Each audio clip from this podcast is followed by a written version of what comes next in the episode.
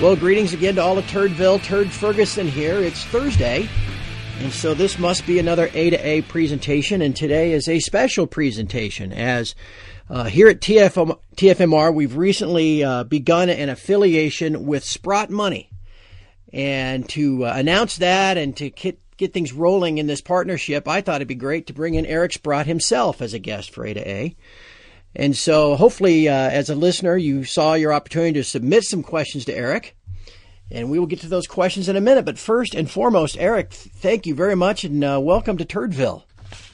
Well, Turd, very good to be on. I'm very happy that people like yourselves take it upon themselves to inform people as to what's going on in the world, and I know it's certainly been very frustrating for most of us that are involved in precious metals, but I think if we all stay the course, as you have done, then we'll see our way out of this quagmire.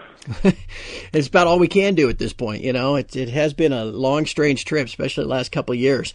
And just so for your background for everybody, I just wrote down a couple of notes. You started out with Merrill Lynch some time ago, back in the 70s, it looks like. You founded Sprott Securities in 81, established Sprott Asset Management in 2001. And everything has grown from there. God, what did I leave out, Eric? Do you have any other salient points you want to put on there? Not really. I went from being essentially a salesperson at a brokerage firm to starting my own brokerage firm, and then the asset management business. The asset management business just came out of running people's money, and we were incredibly successful investors, and so it sort of had a life of its own, and grew to as much as about $9 billion of assets under management. Wow. And we're way more diversified today. I have sort of specialized laterally since 2000 really in precious metals, and of course it's been a wonderful ride. If you go back to 2000, we're involved then. I mean, the returns were beyond belief. Unfortunately, for the last 3 years now, it's been a one-way downhill situation, but hopefully things will change for the positive very soon, and perhaps very quickly. Economic Mother Nature has to take over at some point. Andy Hoffman likes to use that term, and I think it is right on. And before we get started, tell everybody a little bit, if you can, a little bit about Sprott Money, because it's not available to just Canadians, correct? I mean, anybody can go up there and not only buy metal, but do you store metal for folks as well, Eric? Yes, we store metal both in the U.S. and in Canada. I really started Sprott Money because I wanted people to have access to gold and silver, both Canadian coins, U.S. coins. We have some oddball coins from time to time. We have our own Sprott coins. I've been a great believer that all individuals should own some coins because, as I'm sure many of your guests and you have pointed out, in the long run, I think that's going to be the number one asset. So I just tried to create an internet site where people could easily purchase and store coins. Yep, and it's terrific, and it's simple, and the pricing is good, and like you said, you even will vault and store for folks as well, correct? Exactly. Well, it's just great stuff, and we welcome Sprott Money as an affiliate. I think we probably should just dive right in. As we record this, it's about a little after 9 o'clock Eastern on Thursday the 16th. And things are getting interesting, aren't they, Eric? I think we ought to I'd like to just dive right in and get your impression about what's currently going on. I've just let you know where I'm coming from. It seemed like back right after the Labor Day holiday in the U.S., everything that was a paper asset, from crude oil to gold and silver to any commodity, all of a sudden really started falling off a cliff. Stocks initially hung in there, but now they're going down too, and the only thing that's rallying is the dollar and the bond market, which reeks to me of kind of a deflation bias in what's soon to be the absence of QE. Anyway, that's kind of what everybody knows what I think, but I kind of want to know what you think. What do you think's going on here, and why suddenly are all global markets struggling so much? Well, I think the most important reason is that it became apparent that the predicted growth that the world was going to have, the economic growth, was not happening. And it particularly became evident in Europe when Germany comes out and announces their industrial production is down 4% and new orders are down and all that sort of thing. Yep. We've certainly seen some data in the U.S., home sales, existing home sales, We had some reports yesterday about the ISM's survey out of, I think it was Chicago, fell broadly. There's been a lot of data which suggests that the economy is very punky and not going to fulfill those expectations of the bullish persuasion, who just think, you know, we're going to have 3.5% growth every year, and we rarely do. And it's promised every year, whether it's 2011, 12, 13, and of course you always get to the end of the year and nothing really significant has happened. And I think, you know, my basic premise is that 70% of the population is under terrible financial duress because of cost increases and lousy pay levels, and that the likelihood that there's any economic recovery is very, very minimal. So I think the growth concern is the biggest thing. Then I think, you know, the fact that we've ending money printing might have others concerned that, you know, if the Fed's not in there supporting things, that maybe the market will fall apart. And of course, when we ended, you know, phase one of that, the market declined. Phase two, QE3 is now just ending, and it looks like the same result is occurring, that the market just goes down without the hand of the central planners in the market. And then we have the third item, which is the Ebola situation. Yep. I wrote an article about Ebola about a month ago called Ebola, the Tipping Point. And most people don't seem to understand the law of numbers. And, of course, the law of numbers is it looks like the Ebola is growing at about 100% every 3 weeks. Well, you just don't want to take that down the line 6 months and see where it... And then I think perhaps another unsettling factor is perhaps what appears to be the gross incompetence of the U.S. government and the healthcare system and other governments who've allowed people just to fly willy-nilly around the world is truly shocking people. And when, well, if these are the bozos that are running things, how good can it actually be? Yeah. So I think the combination of those three items are what set the market off here. Now, of course, we're probably getting some technical signs that things are breaking down. I mean, there's lots of articles available on the web of a technical nature which suggest that, you know, things are falling apart, whether it's your Hindenburg omens or, you know, the Russell's had such a big correction, which is typically a precursor to the Dow and the S&P going down. I don't pretend to be a technical specialist, but I think those things are starting to have some force here. Yeah, kind of a cumulative force, it would seem. It has helped gold to catch a little bit of a safe haven bid to begin with, at least. And eventually, I would imagine gold would begin to price in an eventual resumption of this overt money printing, too. You know, there was a lot of fear. I was about 50-50 myself, thinking that they might try to run the stops below 1180 about 2 weeks ago. What do you think now, Eric? Do you think 1180 is and somewhere down around 1617 is a kind of a permanent floor for the metals? Do you fear kind of another paper slash and burn event by the bullion banks? Yeah.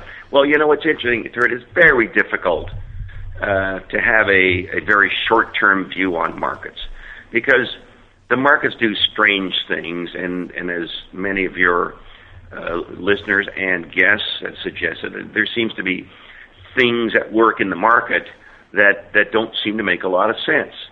And if you go back to first principles, you know, printing money and zero interest rates are just ridiculous economic policies. Mm-hmm. I mean, unintended consequences are just immense. Somehow, seemingly, the market is skated through all of that. But there are ends of the spectrum that suffer greatly. I mean, we have the whole retiree community who can earn nothing on their money. We have all these people coming out of college who get crappy jobs. And we have the people in the middle whose income is not going up. So there are huge effects of this, and I think we're seeing that play out here. I think one of the reasons I believe that the central planners had a hand in the 2013 smash of gold. I wrote an article in late 2012, asking the question, do the central banks have any gold left?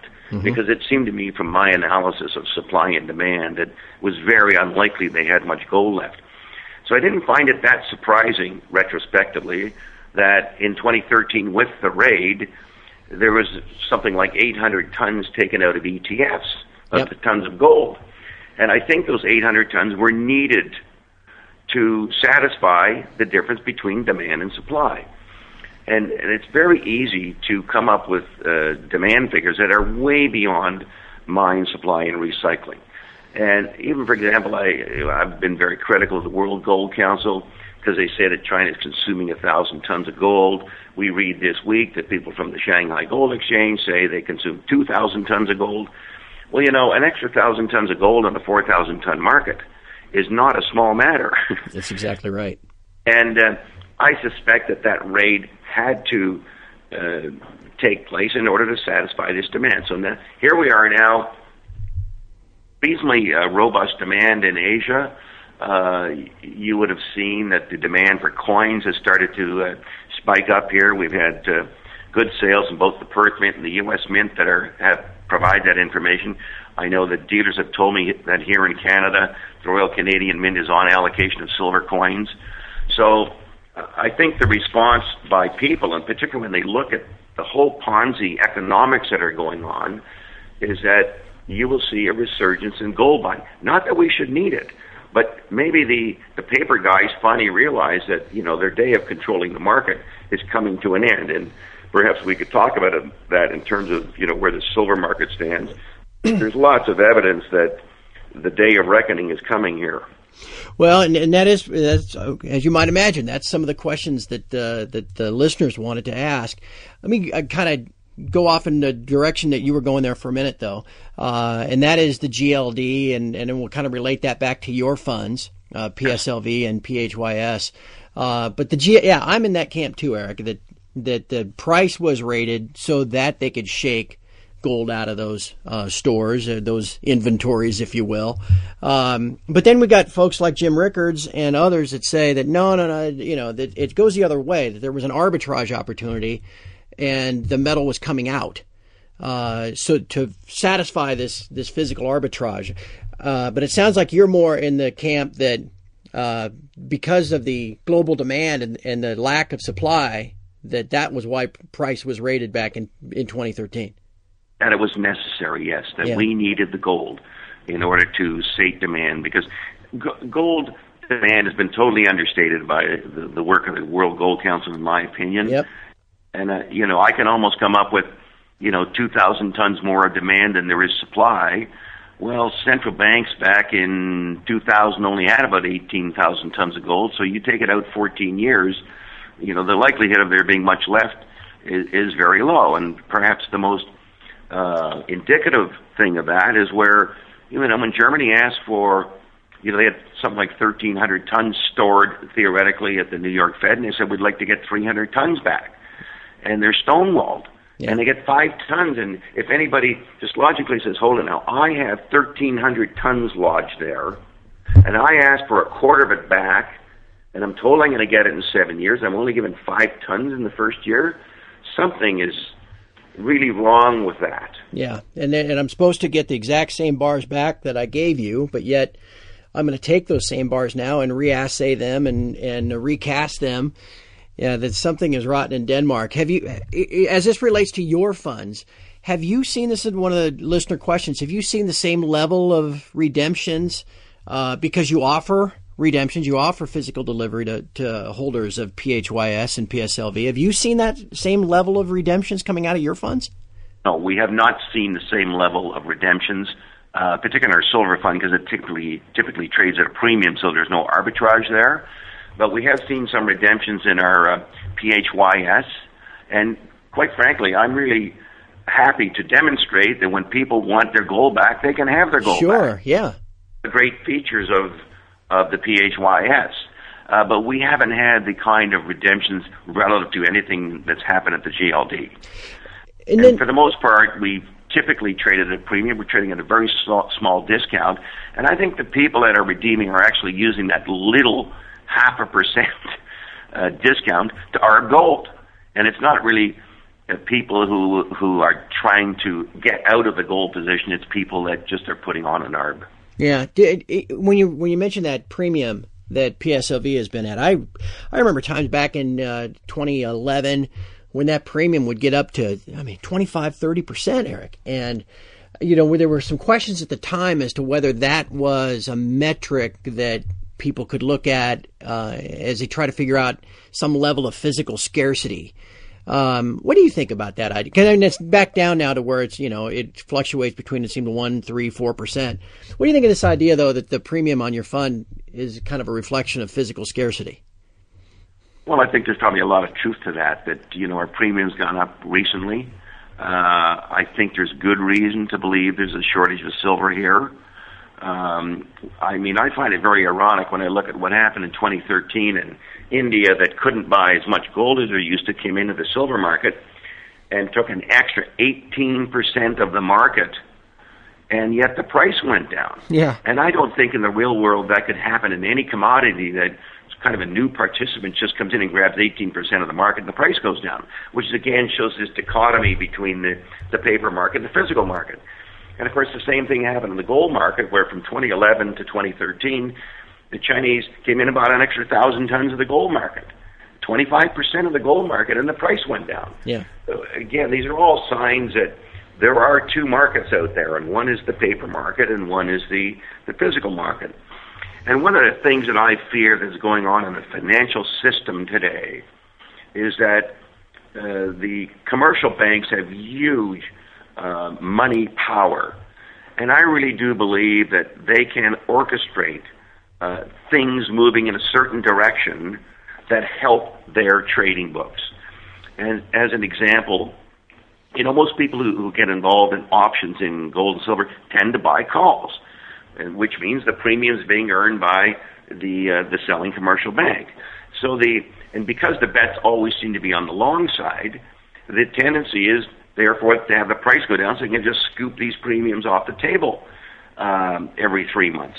And I think the converse was true in the stock market, where most of the portfolio managers were getting jittery and they're all buying puts, and therefore it was best to have the market go up, because then you'd take all that off the table. Yep. And I think if you have enough money and enough people working together, you can cause the market to do exactly what you want it to do and just rape and pillage.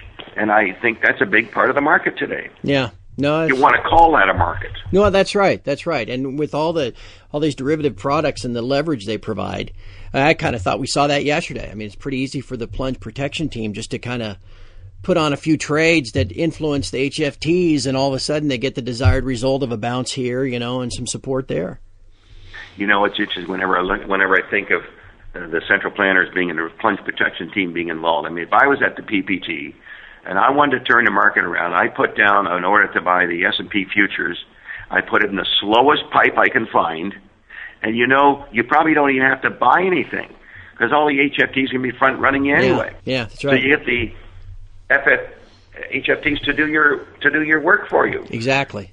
You may never have to spend any money, and I think that's one of the reasons that we allow this high-frequency trading, because it can be used as a tool. All you have to do is sort of feint an order, and people move something in a particular direction. You didn't have to spend any money. Exactly. So I think that's why it's been allowed to continue, even though we know it's egregiously unfair to the average investor. Yeah. I guess we'll call it one more question about your two funds, because this is probably the most popular question that I see kicked around all the time. They say, when is Eric Sprott going to add to those funds, or when's he going to do another one? Because so many of us remember the introduction of those funds and kind of tie it mentally to the charging bull markets, of 2009 and 2010. Do you have any plans to add to those portfolios? Are there certain conditions where it's logical to do it? I've seen it written that the funds need to be at a premium to NAV to make it work. Do you have any plans at this point? Well, obviously, as a person who believes in physical ownership of precious metals, we would like to see those funds grow. You need a certain premium on the fund in order to pay the broker to do the underwriting. Right. We're kind of at that range where we could do something today, but the other important ingredient you need is you need to see the buying coming in, where you can sense that people want to buy the fund.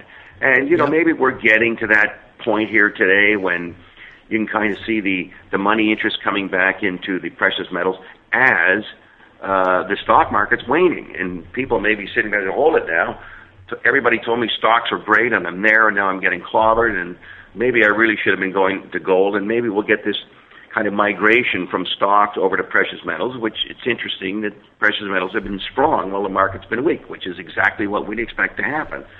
So if you feel that happening, then the likelihood of coming out with some sort of issue, of course, increases. But I would say we're not there, but who knows? I mean, maybe in a couple of weeks, if the market keeps going down and precious metals keep going up, then I would love nothing better than to go out and, you know, buy a significant amount or try to buy a significant amount of silver, because I think that there's not much silver out there.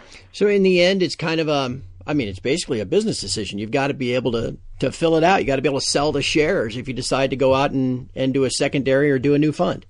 Right. Your timing has to be right. And, I mean, I would love to be able to do it. You just have to have, you know, the sort of right fuel to launch that. And I'm sure all your listeners and readers would want to see us buy more silver and take it off the market. As you properly point out, the first time we did an issue, I mean, it was hard to get that silver in. And I'll bet you will be getting hard to get that silver in again today. You know, you look at what's happened to the Chinese silver inventories. Mm-hmm. You look at the backwardation of silver in China. You look at the open interest that's outstanding for the month of December in the silver contract. I mean, it's just a mind-boggling number. And I don't pretend to be an expert on the COMEX. Not that anybody can be, but, you know, when you have over 590 million ounces that are coming due literally in about 5 weeks, and I think the dealer inventory that I read that it's like 70 or 80 million ounces. I mean, it's just a staggeringly disproportionate ratio there. So it's going to be interesting to see that play out. Absolutely. No question about it. Hey, you're being very generous with your time, but I wanted to kind of keep moving on to some more of these questions.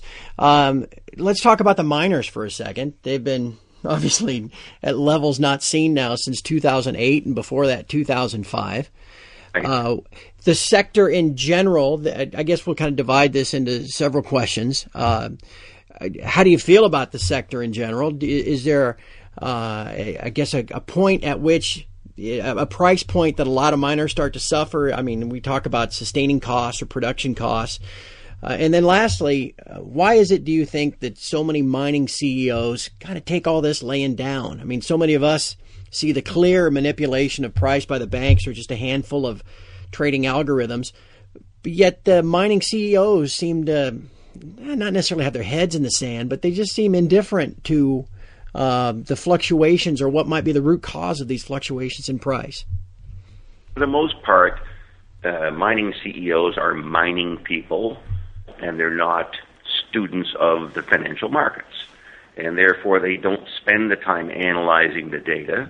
Some do for certain and take action. I noticed that First Majestic decided they're not going to sell any silver here, which was announced, I think, yesterday or the day before, which they've done before when the price goes down.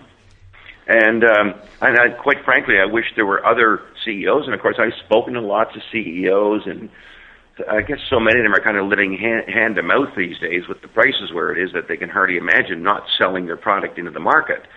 But I do think that there should be a way better response from the mining industry.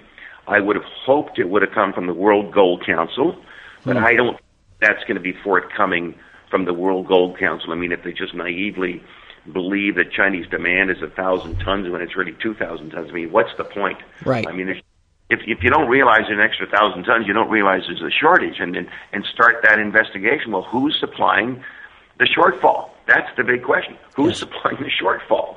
But if you can't even figure out that there is a shortfall, which everything out there suggests there is, how are you going to rally people to do something about it? And that's one of the big problems with the industry. I think they use the World Gold Council as their spokesperson, and I don't think they use the right data. So it's unfortunate, and it's very difficult in mining these days, but I mean, I can tell you that I've been a buyer of these mining company shares. I was very fortunate, Turd, that I was a huge buyer of mining shares in 2000.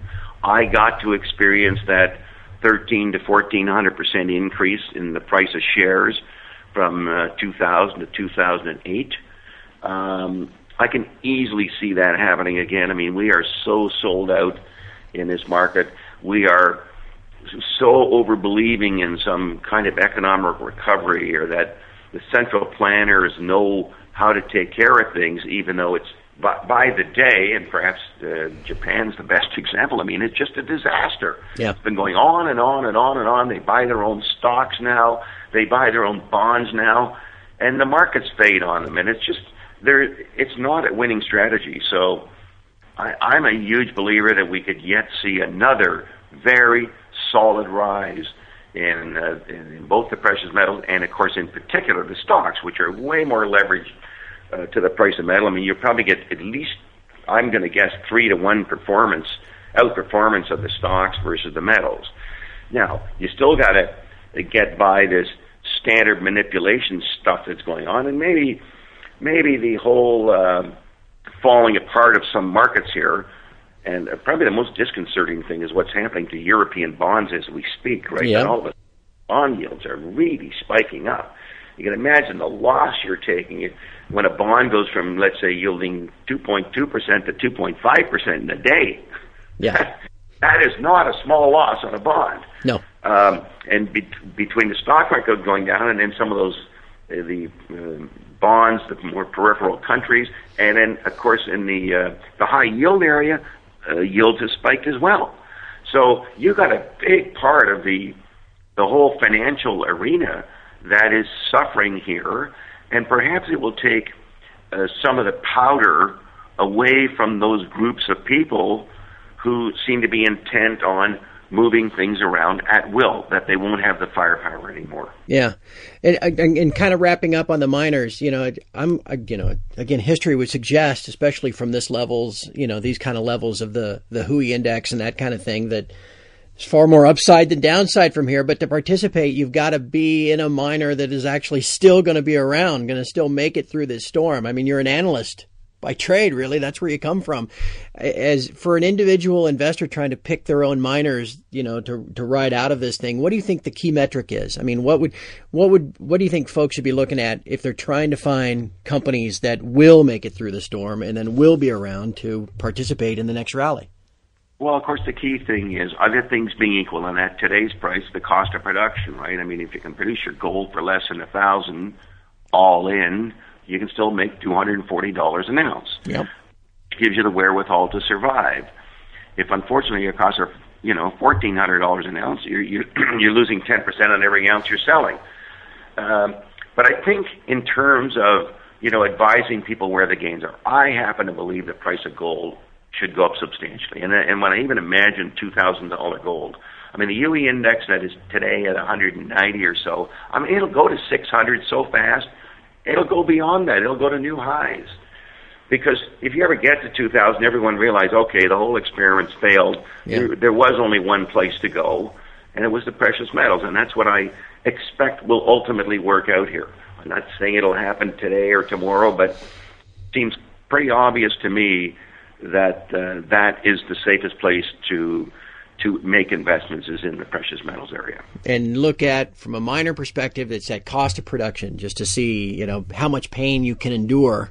In terms of the safety element that you preface that with, yeah. In terms of performance, this is going to sound like a strange thing, you almost want to buy the guy with the highest cost mine, and I'm presuming now the price of gold goes up. Of course, if you know, guy's production costs are $1,400, and it's trading at $1,240. He's losing money. At $1,600, he's making a couple of $100, and it's like night and day. Yeah, that's where the real multi-baggers are. Is the guy who's kind of on the fringe here, that a little movement in price will tip him back into profitability. I'm not suggesting that's where people should invest their money, but there's no doubt that's where the most money is to be made on a price rise. Yeah, yeah, and having lived through it, you should know. Sure. Just, I guess, as we kind of begin to wrap up, the last couple of questions I have kind of have just kind of deal with what we've been through. I guess the right way I want to phrase this is that, you know, you and I and so many others have just been painfully wrong for the last couple of years. We thought price would keep on going up, and instead, like we said, it's been driven lower. I think you and I both understand why and how it's been driven lower. But besides that manipulation, what do you think the key? Why did things reverse in 2011 and 12? And I guess if the reason I asked that, I guess then if we know why they reversed, we'll then know what to look for to have them reverse and have the bull market resume. Well, I think the reason they reversed in 2011 is they just couldn't have gold go through 2,000 and silver go through $50 because it would have set a huge precedent here. Imagine if silver had gone through 50. I mean, people would be calling for, you know, huge numbers on the upside. Mm-hmm. And, of course, the commercial interests were hugely short the contracts at the time, and they had to put an end to it. And they, you know very well that between the CME and the dealers and with all the margin rate increase and the $6 decline in one day, they just set the stage for a wipeout, and they created it. I mean, it was all orchestrated. I mean, it seems so obvious to me even then. Why do we have all these margin rate increases so quickly as the price is going down? And they took over the markets and ended it. And when you think back to when silver was at $49.50, we're trading like, I think it was over 1 billion ounces of silver a day. Well, we only produce 800 to 900 million a year. I mean, it was just phenomenal. Every time I think of the guy pressing the button to sell, there's no relationship between him having any silver. It couldn't possibly happen. Right. So I think that, you know, trying to keep the dollar together, trying to keep the economy together, it was deemed that having gold and silver go down, it probably would aid and abet for sure interest rates going down, which was a very critical part of trying to hold the economy together. Yes. That's really what we've done. We've just held it together. We held it together by making money cheap, borrowing easy, so people could buy houses, people could buy cars, and that's how they've been able to hold it together.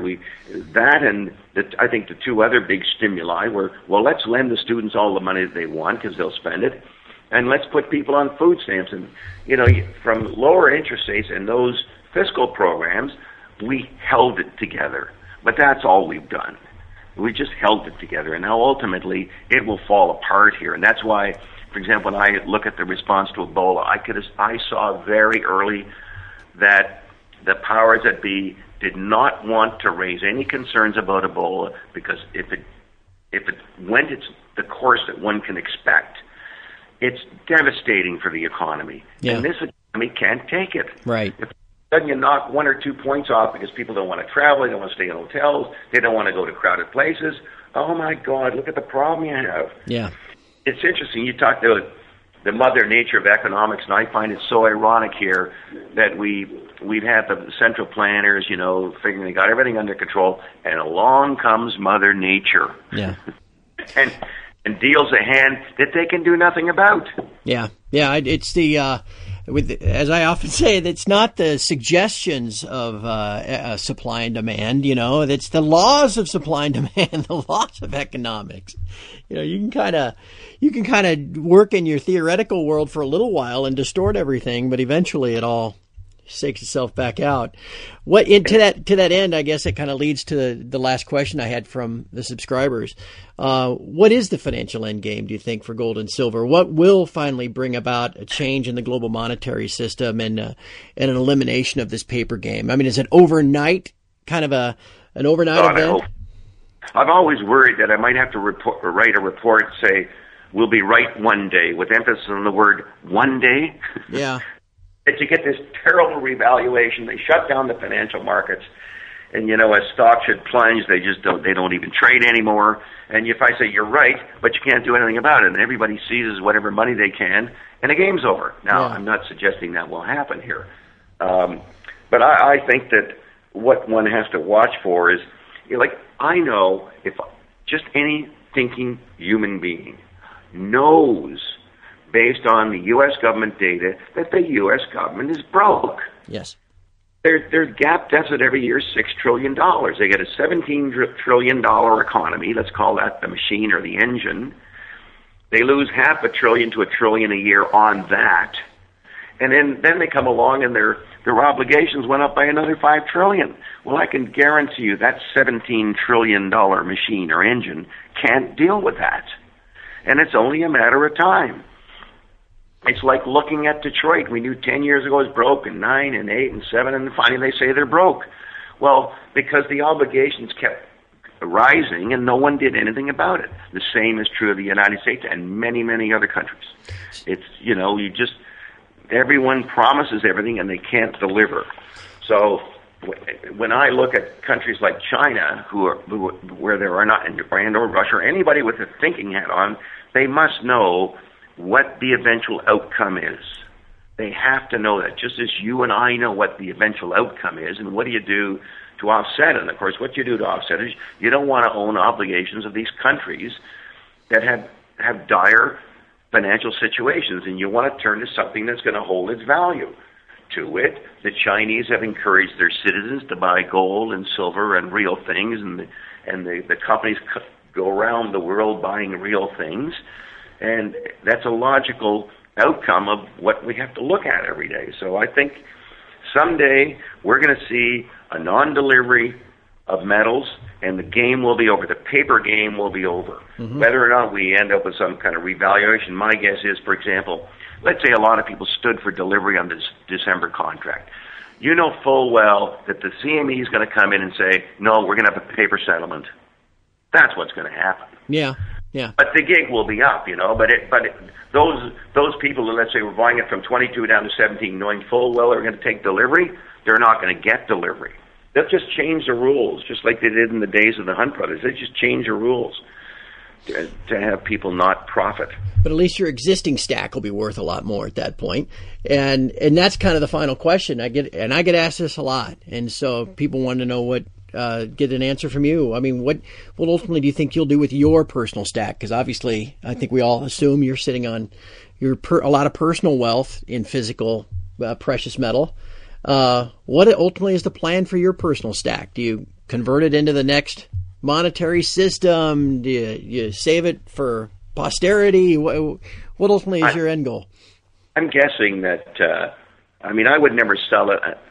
The reasons you might sell it would be one of three things. One, the price goes absolutely crazy, and you realize that it's getting into a state of hysteria. Who knows where that is? That could be 15,000. It could be, 15 million. If you got into the hyperinflation system, just Carol scenario, and everyone was going to the same place. Uh-huh. The other scenario is, if it truly was made convertible, truly and honestly, then of course you wouldn't need to own it. If you could believe people saying, well, if you convert now, we'll give you the right. If you, send us $1 million, we'll send you $1 million worth of gold or silver. Then you might do something. But other than those two scenarios, I can't see much reason to ever think of selling gold and silver because they are money. Right. It's just like having money in a bank. I mean, you sell your money in the bank? I don't think people think that way. I just think of it as it's money, and why would I want to sell it? And, of course, the worst thing is, particularly, for a lot of people, if you sell gold and silver, you're selling money, then you have to pay tax on it. Well, that's true, too. You don't want to be doing that. That is would be a horrific thing to have happen to you. If you've actually been right that it is the money to survive, how can you put a tax on money? Thank God they have a couple of states in the United States where I think, where you're allowed to own these things, and you wouldn't pay tax on it if and when you sold it. But I don't see a situation where I'm likely to sell gold and silver. With one other exception, I might sell gold and silver to buy stocks, precious metal stocks. Yeah. That might make some sense if you're just looking for a little more leverage. But I think it's something that everyone has to have a lot of. I've never sold an ounce of gold and silver. In fact, I just bought some silver 2 weeks ago, I guess. Down around 17 and a bit, because you can kind of read the tea leaves that this price shouldn't be here, if only from the mining aspect. If mines stop producing and there's less exploration, less development, we're going to have less production looking out to 2015, 2016, 2017. Mm-hmm. Yet the demand could be skyrocketing because of the Asian influence, and perhaps a few people even in the developed world realizing, okay, these financial markets are getting kind of wonky. I got to go somewhere safe, and I think we're seeing that now in the markets. Yeah, it certainly seems to be playing out right in front of us. Eric, you've been extraordinarily generous with your time, and I want to thank you for spending all this time with us, and it's just been a tremendous amount of information you've given us. I want to, though, move on to our final four. It's kind of a tradition here in these A to A's. Just four quick questions, that you can usually answer in maybe a one-word answer or a sentence, but it gives everybody a little chance to have a little fun. If you're ready, I'll lay the first one on you. Fire away. All right. The Toronto Maple Leafs missed the playoffs last year. 4-7. Yeah. They haven't won what else is new, right? Abu.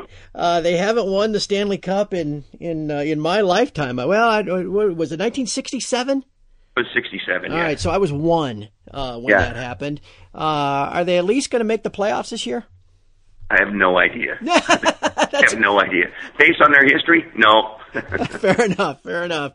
All right, now in looking up your bio, I find that you're a member of the Order of Canada, which is kind of a prestigious thing.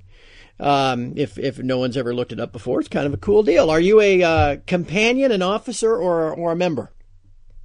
I think I'm a companion. Hey, you got the prettiest ribbon then to wear when... I was just made a member of the Order of Canada literally about a month and a half ago, and it really was for philanthropic reasons, okay? It wasn't...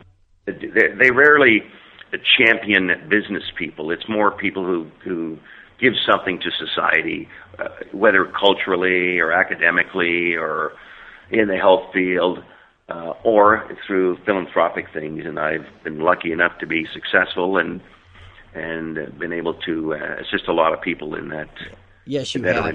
Yes, you have, and you've done a number of wonderful things. And I was going to mention that earlier. That's another way that you can divest, at least at a high, some of your metal. Maybe you can give some of that away to some of the causes that you support, I suppose.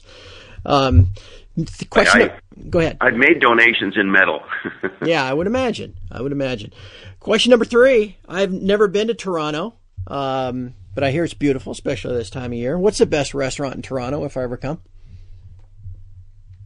Okay, I can only tell you what my favorite restaurant is. It's a restaurant called Harbor 60. It's a steakhouse. It's in downtown Toronto, and it's a sort of an upscale place.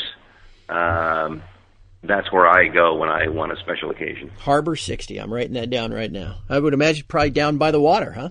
It is very well. It used to be right on the water, and of course, they pushed the shoreline out, and it used to be where the Harbor Commission was.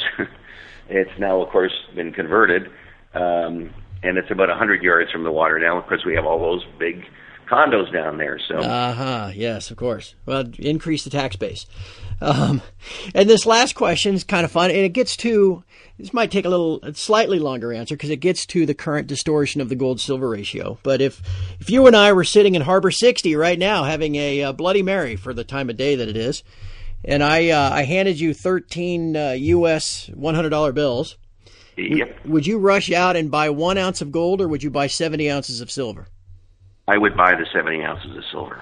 No doubt about it. So what is driving that distortion then, Eric? We'll just wrap up with that. I mean, that from a historical perspective, it is really out of whack. Why are we there, do you think? I think the distortion is that the commercial bankers got on the wrong side of the silver market. And, of course, a fellow named Ted Butler has discussed this at length, and I love the work that he's done. And until that situation has corrected itself, and it's very close to correcting itself as we look at the makeup of the COMEX market today, that they have had a huge hand in knocking the price of silver down. And I think once they can cover their position and, of course, convince all the technical funds that it's going lower, which they seem to be doing today, and get the technical funds on the wrong side of the market, then everything will reverse itself again. Now, of course, there's one other aspect to it that they don't think about, and that is just some physical shortage where someone comes out and says, I couldn't get delivery. And believe me, Turd, if we were to do an issue for the Silver Fund and we didn't get full delivery, everyone would know about it in a big hurry. Yeah, I would imagine. I would imagine. Well, we'll see if we can do something about all that and drive some buyers for that baby when the time comes. Eric, thank you so much. It's really been a pleasure to get a chance to visit with you. Again, I want to encourage everybody to check out Sprott Money. And also, you have your newsletter you put out every month. How can everybody sign up for Markets at a Glance and that type of thing to stay on top of your latest perspective? Well, they just go to Sprott.com, and we publish those, and all back copies are available electronically. So, and it's a very interesting read, by the way. I mean, I look back at some of these things, and I remember calling the NASDAQ top in 2000 and the housing top and the meltdown in 2008. And I wrote my favorite article of all time was, what the hell was the title? Surreality Check, Dead Men Walking. And it was written in 2007, and it said the following companies are broke: Fannie, Freddie, Citigroup, General Motors. And they all had pretty big market caps at the time, but it was obvious where they were all going. And that's just from a numbers analysis. You had to look at, you know, the trends that were going on. You could see what was going to happen. So, and I sort of already looking back at my Ebola article, thinking, well, you know, that was a pretty timely article that, you know, months ago, not many people were thinking about it. But I tell you one thing, everybody's thinking about it today. Yeah, absolutely.